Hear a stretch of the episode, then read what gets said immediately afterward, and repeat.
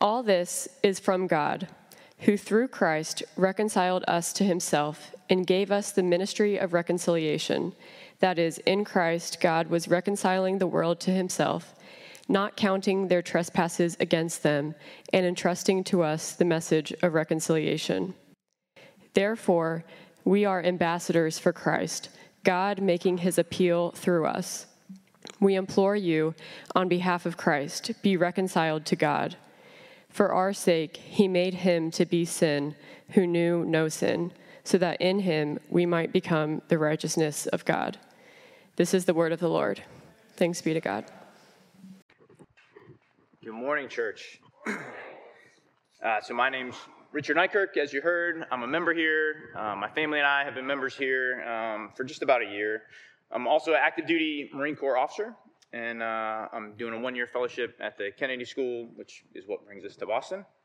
Um, my family and I, we served in the Marine Corps for 20 years, and so over those 20 years, it's involved 10 moves. And as Fletcher's mentioned, one of the things that we found out kind of the hard way is if we don't get involved right away and find a church community, a community of believers to plug into at these various places we go, we can quickly become isolated and we quickly uh, can kind of fall into whatever's going on in, in the secular society around us. And it's been very important for us to aggressively seek out a church and get plugged in uh, quickly. And so we are super thankful just for the City on a Hill community and, um, and for this group of believers here who have really embraced us and taken us in and, uh, and helped us to become part of your community. And so we just really want to say thank you.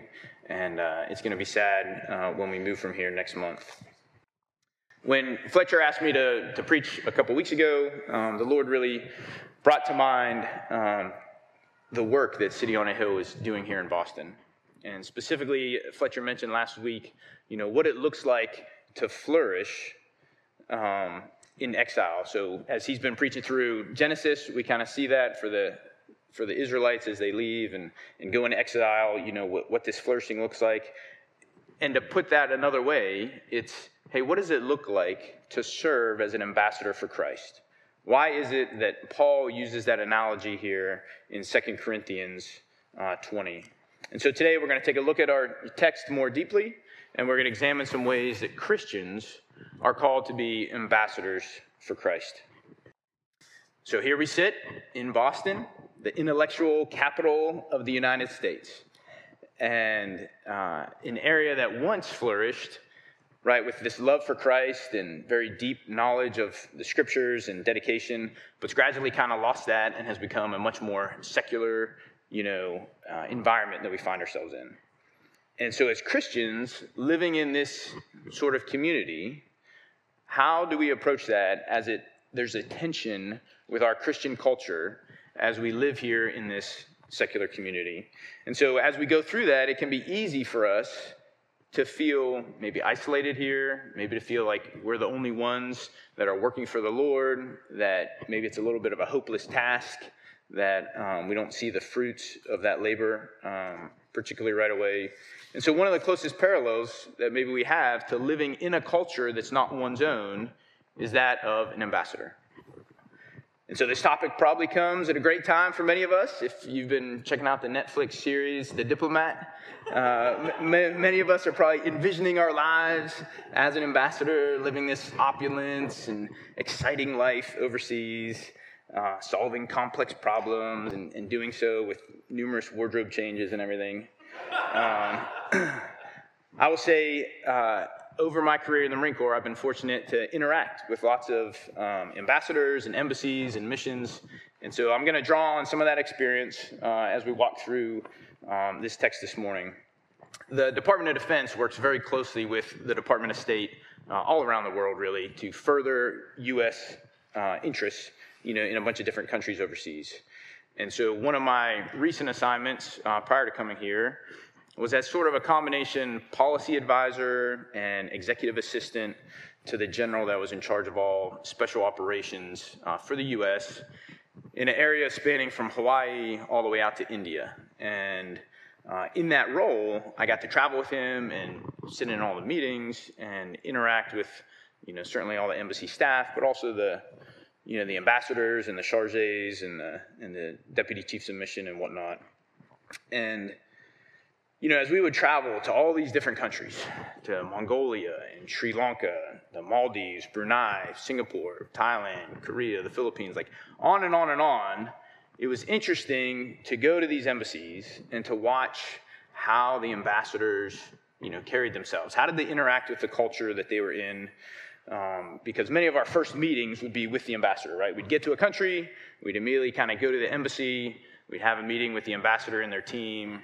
We'd get a rundown kind of on the country and the different, you know, country team objectives, and uh, and and then, you know, we would be able to go and do our work, um, kind of furthering those policy objectives as we had our meetings with the, our various counterparts. And so, you know, as we consider the role of an ambassador, let's just briefly talk about why do we even have ambassadors, right? Why does uh, Paul liken us and make this comparison of an ambassador? And the role of an ambassador is, is an ancient one. It can be found in a lot of ancient texts um, from the history of Egypt to certainly Greek city states like Spartan and Athens. And countries would exchange people, they would exchange these ambassadors um, to really you know, help communicate and deal with other countries. And the role itself and the terminology, the vernacular that goes along with embassies, really brings about a lot of religious undertones right? The, the ambassador is called the chief of mission. The, the actual embassy that we establish somewhere is called a mission. And so, right, it's the mission in Sri Lanka, and the ambassador is called the chief of mission. We often abbreviate that just as, you know, comms. You hear people throwing that slang around, which you don't get in the Netflix series. Um, although you do hear it in the second uh, in command person's title, right? DCM, which is Deputy Chief of Mission. Um, and so these, these missions going all the way back were really to kind of evangelize the other country with, with your country. It was to not only represent your citizens that might find themselves in those areas, but also to evangelize them with what your country is doing.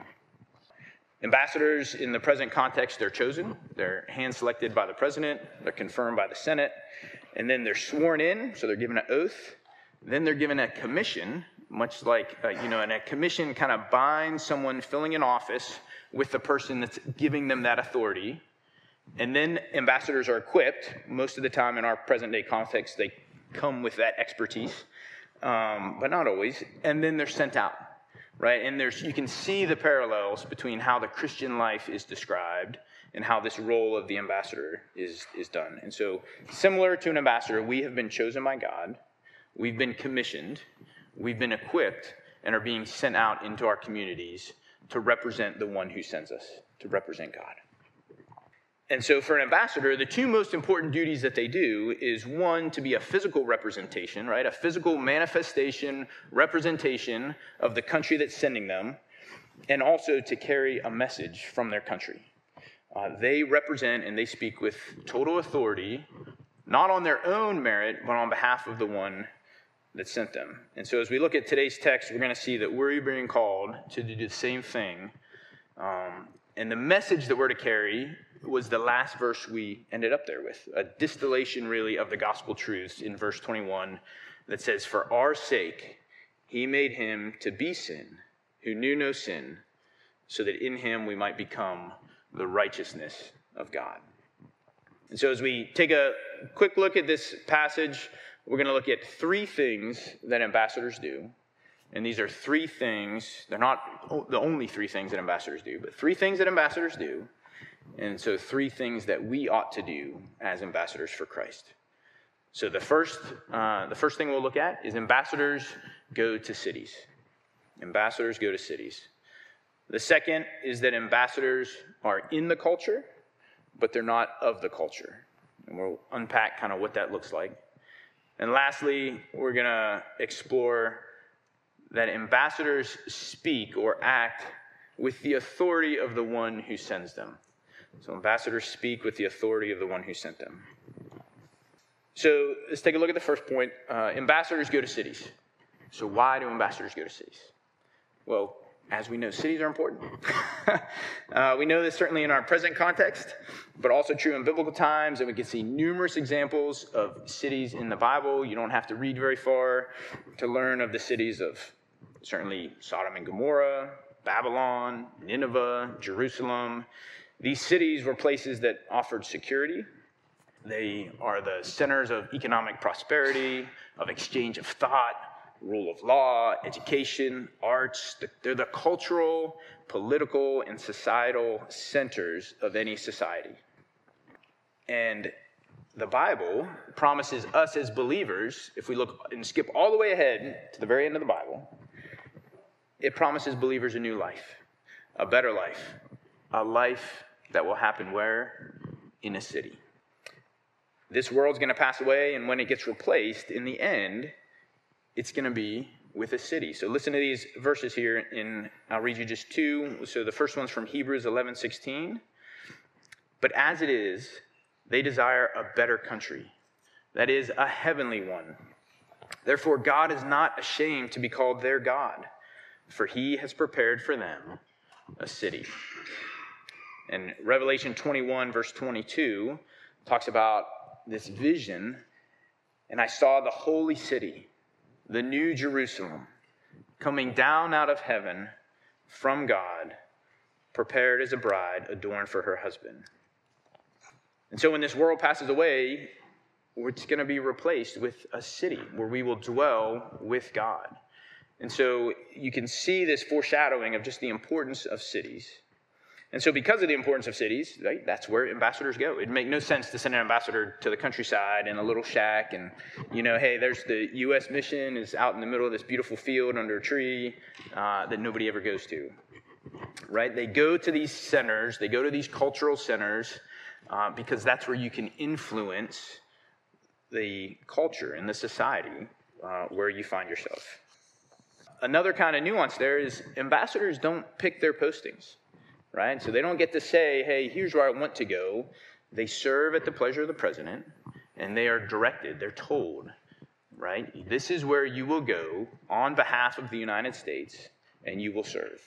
And similarly for us, we are given a mission from God. We're sent out in the Great Commission, right? We don't have a choice necessarily of where we go, but we go and we follow our Lord and Savior and serve Him there. Uh, so once in the city, you know, ambassadors often engage with the intelligentsia, right? With the kind of academic world, with the political world, because that's who has the influence and we see this really in Paul in uh, Acts 17 with Paul, right? Paul, when Paul's in Athens, he's there and he's originally speaking with the Jews and Gentiles in the synagogue. He's preaching God's word. He's just being faithful to the word, and then the Athenians, being somewhat inquisitive, hear about this and say, "Hey, we want to we want to dialogue with you." And so they the the court, you know, the, the basically the societal uh, heartbeat of of Athens, calls him in uh, and, and he does so in this agora, which is just the central meeting place of Athens, right? And so he, he talks to the court, which is called the uh, Areopagus, and, and it's really the agora, this meeting place, is really where all business and culture and government and stuff got done. So he gets called in in front of kind of all of the smartest Athenians, the ones with the most influence and power, and they say, hey, talk to us about this message that we've heard that you are, are, are talking about, are preaching. And so, similarly, we're called, and we have a great opportunity here in Boston, um, right, to engage the culture we're in, to be engaging. And we do that by going to the cities, uh, not to just sit back passively. Another thing to probably note is by definition, ambassadors are in the minority. They're in a foreign country. They're not surrounded by their own people, by their own culture. And so, to be an effective ambassador in someone else's land, you must probably do two things. You must love the city that you're in, you must love what you're doing, and you must believe that what you're doing is worthwhile. If an ambassador doesn't love, you know, kind of their posting or the country they've been assigned to, they're not going to do a good job. And similarly, if you go to a country and you don't think what you're doing is worthwhile or going to have any value or meaning, you're not going to be very effective as an ambassador. And so these two hurdles are the same two hurdles that we face as Christians that we have to overcome love for those in the city, love for those that we are speaking with and interacting with on a daily basis, and also believing that the mission that God has equipped us for is a worthwhile one, one of worth using our lives and our talents. And so I'll give you two examples from the Bible that we see um, these kind of playing out in. You know, both love for the city and also a feeling of um, being worthwhile and that your mission is, is worth doing.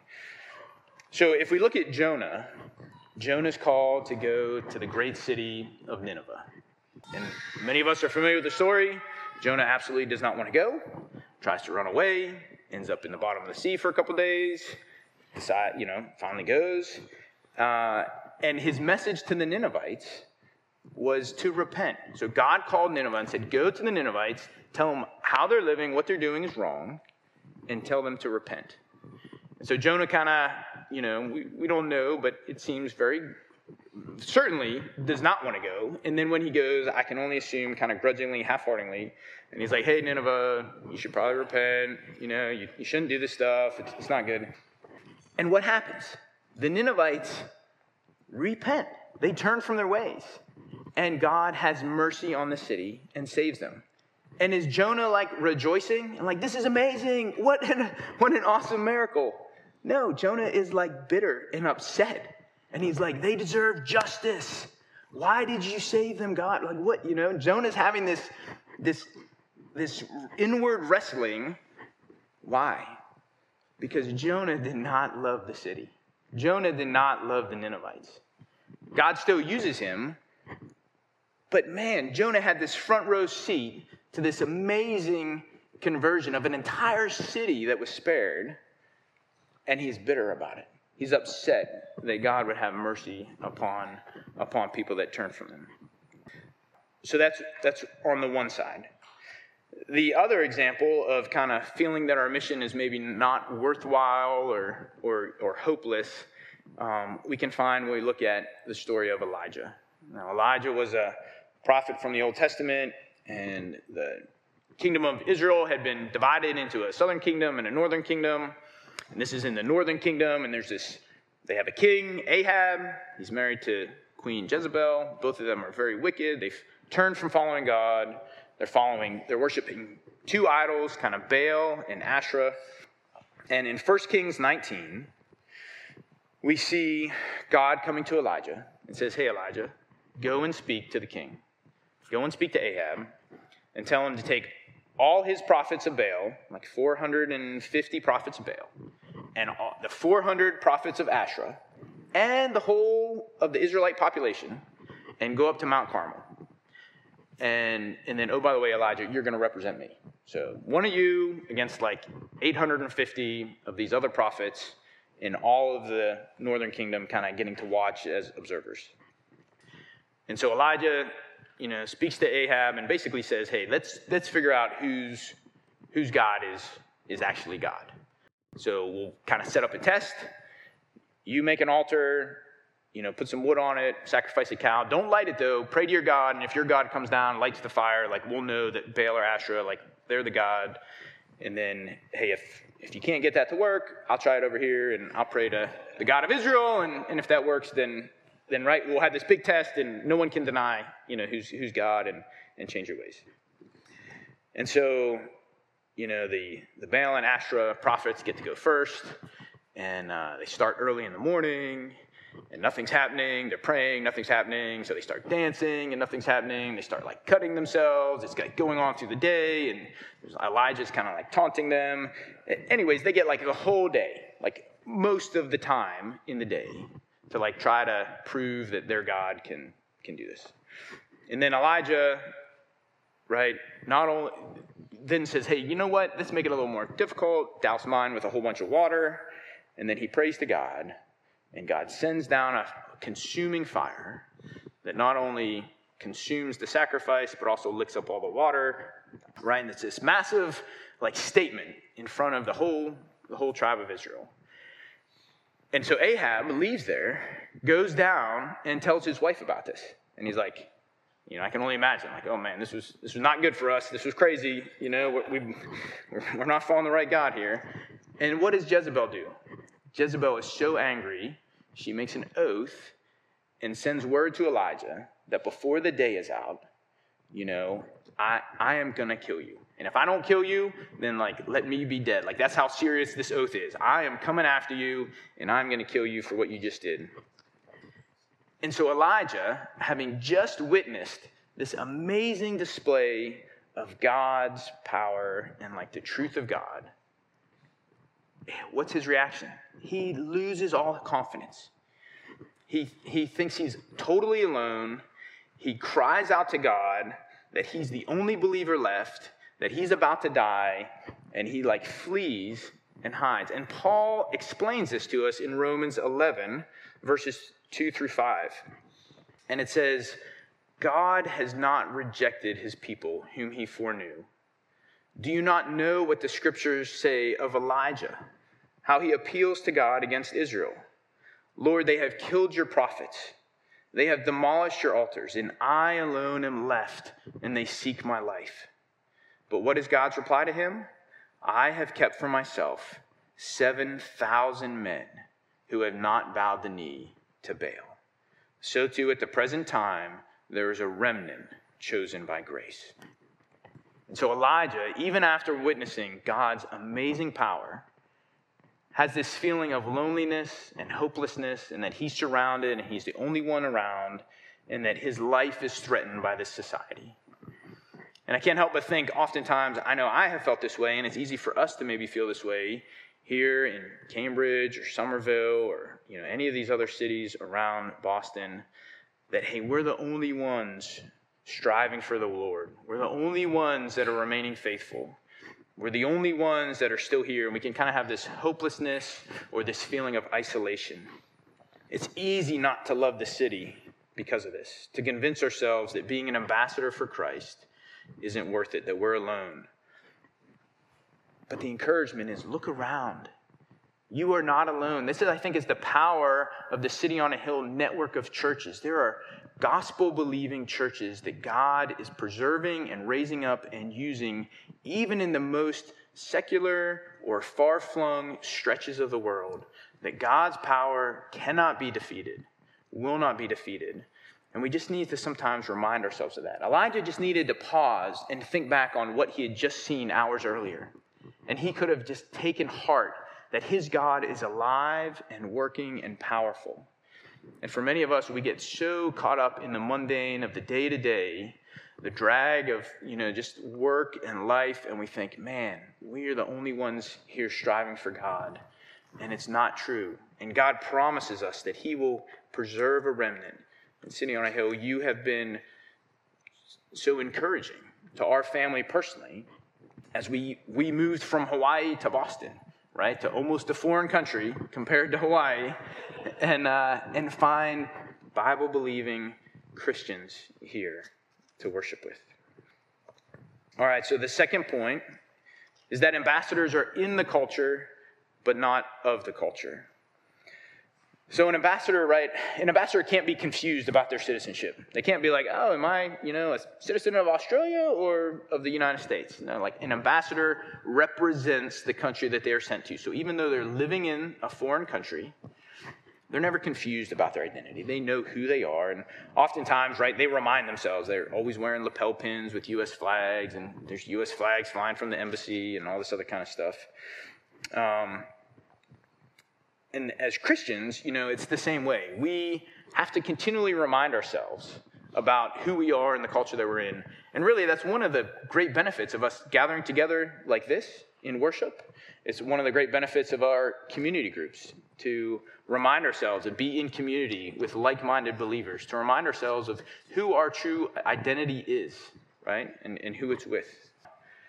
And I think a lot of times it's easier for us to um, it's easier for us to remember where identity is when we're in a, a place that's very different from our own, right? It's much harder when we're in a place that we feel very comfortable, that we really like identify with. And I'll give you kind of two examples just from, again, spending time in embassies and traveling around.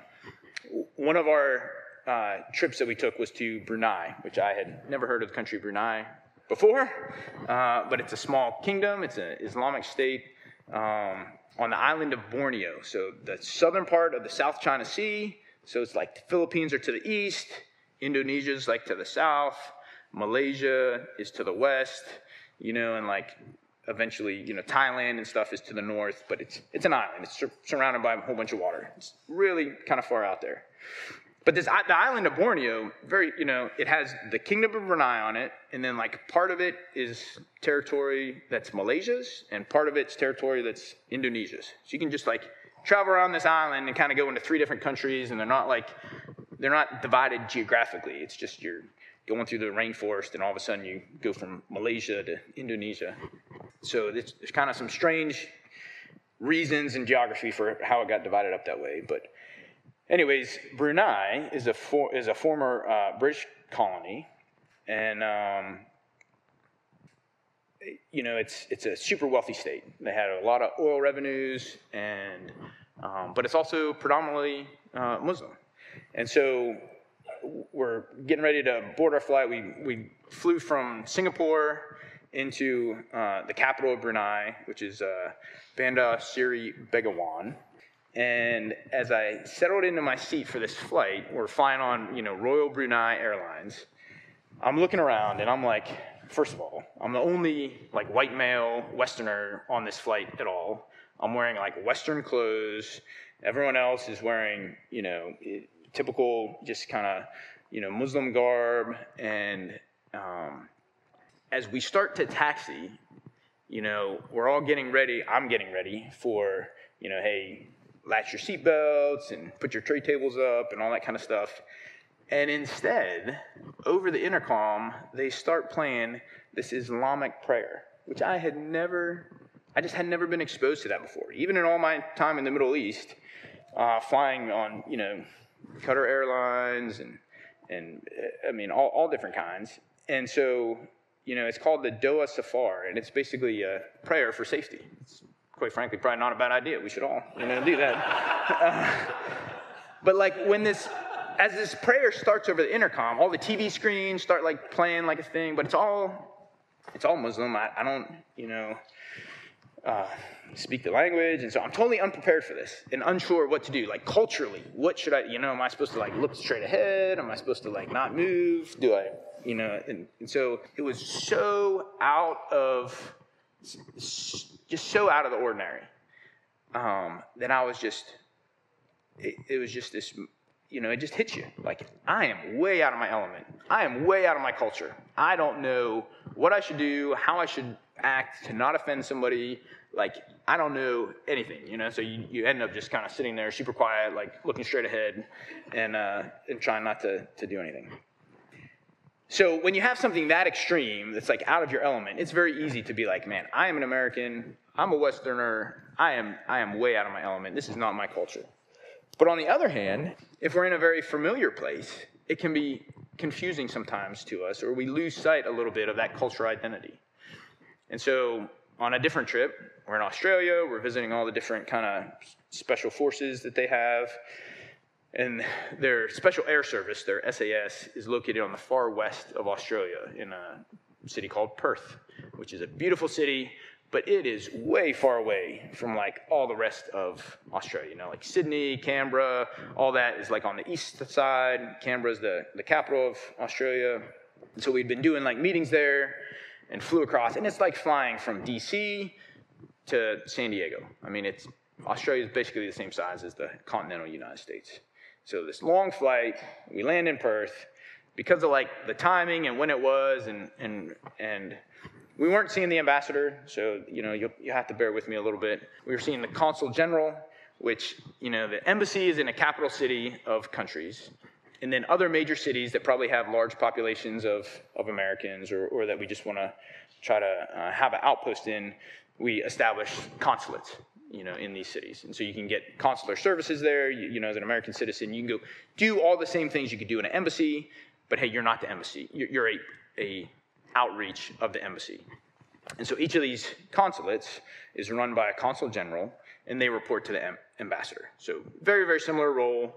Um, but just to be clear, right, I'm, I'm, we're meeting with the consul general, the person that's in charge of, of this region, uh, not the ambassador. And so, anyways, because of their schedule and our schedule and everything, we couldn't meet at the at the consulate. And so instead, he has us over for like a brunch at his house. and it is a pretty nice place. Up on the hills, and I, I mean, it is like being in Orange County, California. It's on the hills. You can see the coastline. It's like golden beaches, warm weather, breezes. We're like on his terrace, you know, eating uh, brunch and having coffee. And everyone's in Western clothes, speaking English, you know, everything. We, we would all be super, yeah, I mean, you could just transport us from there to California and you wouldn't like miss a beat. And so it's much more difficult in a place like that to realize hey, I'm not at home, right? You, it's easy to imagine ourselves and to kind of feel at home there. And so the point of really all this is that it's so much harder to have this distinction with our culture when we're in a place that's familiar. And so we need to make sure that we are being, you know, how does our, our Christian, well, I guess the point is, we need to make sure that our Christian culture, our true culture, our culture of identity, runs deeper, right, than our social culture of being like an American. Okay, and and maybe yeah. I don't want to get into that too much, but like, hey, our identity is with Christ. Our identity is not first and foremost with being an American. It's with serving our God. And so it's easy to fall into this trap of believing that our culture here in the U.S. is our identity, as opposed to our heavenly identity. And so what God's word says about our identity really introduces attention to us. And it's attention that we, I think, need to recognize so that we understand we live in it. And, and so I'll explain the tension here in just a second, but let's, let's, let's listen to how God's word kind of describes how we ought to live in culture, but not be of culture. So, first in Jeremiah, we have this passage where you know, Babylon had come in and destroyed Jerusalem and taken all the Israelites, most of the Israelites, um, captive. Uh, and so this is like 50 years before Nehemiah is finally sent back to start to rebuild the, the city wall and whatnot. And in Jeremiah 29, um, verses 4 through 8, here's what, here's what it says about living in culture. Thus says the Lord of hosts, the God of Israel, to all the exiles whom I have sent into exile from Jerusalem to Babylon build houses live in them, plant gardens and eat their produce. Take wives and have sons and daughters. Take wives for your sons and give your daughters in marriage, that they might bear sons and daughters, and multiply there, and do not decrease.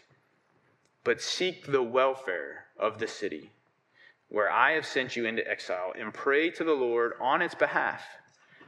For in its welfare you will find your welfare. And so, very clearly here in Jeremiah, there's this mandate to not live in isolation, to not go to some compound and just like self isolate, but to seek the welfare of the city that we live in, to seek the welfare of the society that we're at. But at the same time that we are doing that, we're to remember that our home is with God in heaven. Right? And so, how do we deal with this tension of being commanded to seek the welfare here on earth where we live? But also not to get drawn into un, to knowing and identifying with that as our primary, you know, um, society. And so we have a, a, an example, you know, from Christ of being in the world but not of the world. And so in John 18, 36, Jesus says, My kingdom is not of this world. If my kingdom were of this world, my servants would have been fighting, that I might not be delivered over to the Jews. But my kingdom is not from the world. And similarly, in Romans 12, 2, a verse many of us are probably familiar with do not be conformed to this world, but be transformed by the renewing of your mind, that by testing you may discern what is the will of God, what is good and acceptable and perfect. And so you see, there's this tension. We're to live in the world, we're to seek its welfare, but simultaneously, we're not to be of the world. We're residents here. But make no mistake, we are aliens. This is not our home. We've been sent to earth as ambassadors from our home country, and it's one that we're going to return to one day. And so, just like an ambassador, whether you're in Brunei or you're in Australia, you are to seek the welfare of the country you're in, but that is not your identity. You're going back home to where you come from. Live in the country, but represent our own country. And there's lots of passages in the New Testament that can talk to us about our heavenly citizenship. I won't get into all of them, but there's Philippians 3:20. Uh, if you wanted to look at, look one up, you know it says our citizenship is in heaven, and from it we await a Savior, the Lord Jesus Christ. Um, another in Hebrews 11:13. So Hebrews 11, famous chapter. A lot of times in Christian circles, right, we call it the Hall of Faith because it's talking about all these patriarchs and, and, and men and women that have just displayed amazing faith in the Bible. And so this talks about it says, These all died in faith, not having received the things promised, but having seen them and greeted them from afar, and having acknowledged that they were strangers and exiles on earth. For people who speak thus, make it clear that they are seeking a homeland. Right? If you're a stranger and exile on earth, then you must have a homeland somewhere else. If they had been thinking of that land from which they had gone out, they would have had opportunity to return. But as it is, they desire a better country, that is, a heavenly one. Therefore, God is not ashamed to be called their God, for he has prepared for them a city. And so, you know, these heroes of faith were exiles here, strangers and exiles on earth, because their home was somewhere else. And I think it's important. One of the things that we ought to remember as we read the Bible, you know, we call them heroes of faith now in hindsight, but these were regular people like you and I. Jonah, Elijah, regular people. I mean, look at Elijah. That is 100% me, right? I witness amazing thing from God, and like hours later, I'm like, oh my goodness, where's God? You know, I totally forget about it. So we just have to remember, I think, as we read the Bible, we're reading an account of people you know? Uh, not an account of people that were like amazing and, and greater than our but they put their faith in god. And we can put our faith in god and live similar similarly. All right our final point. Ambassadors uh, speak or act with the authority of the one who sent them.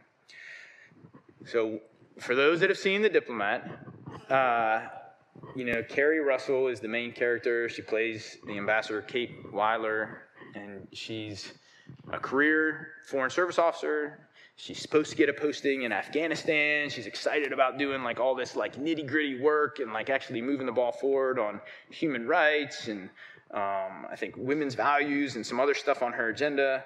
And then she gets this call and she gets assigned to the UK, which is this kind of you know posh posting. And in the series, you often see her checking in with the Secretary of State, right? They'll have these video teleconferences, and she'll be like, hey, boss, what do you want me to do? This, that, you know, let me tell you what's going on. Maybe a little bit of a stretch, all right? So, so yes, in the real world, ambassadors talk to the Secretary of State, but ambassadors don't work for the Secretary of State. That's the cool thing about being an ambassador. You work for the president. You are the direct representative of the president, which is a direct representative of our country, to the country that you're assigned in. And so when you speak, when an ambassador speaks, they speak with the full authority of the President of the United States. They're not speaking on their own authority, they're speaking on the authority of the one that sent them. And so we can do the same thing. We are commanded to do the same thing. That is why we can be bold in our witness. Not because we're Rich Neikirk or Fletcher or anybody else, right? It's not because of us that we speak with boldness, it's because of the one that has sent us. And so, you know, I think an interesting thing Christ came to earth from heaven. And just as he was an ambassador on earth during his time here, when he left and was um, ascended back to heaven again, right? God did not leave us without a member of the Godhead. We have the Holy Spirit that is with us. So, better than any ambassador that's in a foreign land and trying to, like, you know, intuit what the president would want them to do or say or act, we have God with us, right? God is with us still presently. And I think a lot of times we, we forget that, we skip over that. 2 Corinthians 10 17 says, He who glories, let him glory in the Lord.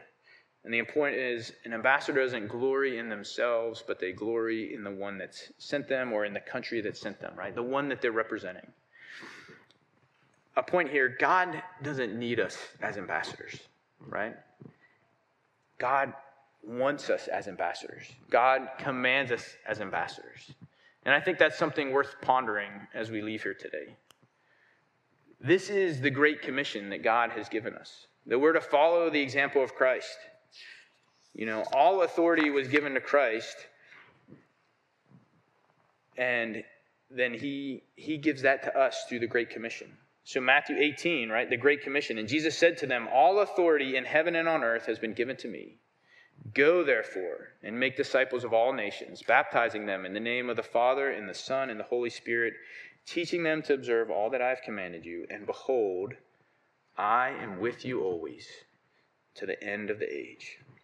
And so, as we go from here, our charge as ambassadors for Christ, not because we want to, not because we ask to, but because we've been commanded to, is to go and speak with boldness. Now, I said at the beginning how much of an encouragement City on a Hill has been to me and my family, and I just want to encourage you all as you know we go from here today, all of us, that we are to be a light to the city of Boston. We are to be we are to speak the gospel to the city, and we're to do so with boldness because we have God with us. And we see this boldness, you know, in the New Testament in Acts 4. Right after Christ has left, Peter and John are out and they are speaking with boldness to those that are around them. And as they're hauled in before like the city leaders to confront them and say, "Hey, why are you speaking this way?" Here's their response. Acts 4:13. Now when they saw the boldness of Peter and John and perceived that they were uneducated, common men, they were astonished. And they recognized that they had been with Jesus. See, Peter and John were common men, just like we've been talking about. That not exceptional. They were common men, but they had been with Jesus, and they were speaking with the authority of the one who had sent them. And this was recognized by the culture. Acts 4:31 similarly, so just a couple verses later in that same chapter. And when they had prayed, the place in which they were gathered together was shaken, and they were all filled with the Holy Spirit and continued to speak the word of God with boldness. So, as we wrap this up, quickly though, I think it's important to mention we are different from earthly ambassadors. You see, there's two types of ambassadors there's uh, career foreign service officers. So, these are State Department employees that have served their whole life in the State Department. They are very well rounded, you know, and understand, you know, cultures and policy and how to operate. And then you have uh, political appointees. And political, po- political appointees are folks that have typically supported the president for their run, you know, their campaigns or have been like loyal to them throughout their political careers. And they're given postings as a reward, kind of for their um, loyalty. And you can see the career foreign service officer, the one that's like spent their whole career doing postings around the world and has this deep understanding of kind of policy. Those are the ones you really want to put in like the places that matter. And then the pinnacle appointees are the ones that you send to oftentimes very nice postings, our closest allies. So in Paris, London, Geneva, Tokyo, you know, places like that, where we have lots of other ways to communicate, you send these political appointees. Um, but here's the thing both these types of ambassadors, whether it's the political appointee or the career foreign service officer, believe they've gotten the posting as ambassador from something they've done. The career foreign service officer is like, hey, I have worked my way up the ranks. I am totally at the pinnacle of my profession and, and who I am, and I deserve this posting because of all of my skills and knowledge and experience, et cetera, et cetera. And the political appointee, on the other hand, has said, hey, I totally deserve this because I have been loyal and I am like, you know, in tight, and I am getting this as, as a reward for all the work that I have put in to get someone in place, you know, to be the president or whatever. The difference with the Christian, though, with the gospel centered person, is we see that there is no reason that God has chosen us to be ambassadors. In fact, the gospel believing person will stand in wonderment and say, Why in the world has God chosen me to be an ambassador for Christ? Why am I representing him? what possibly good can come from me, a sinner, representing the holy God?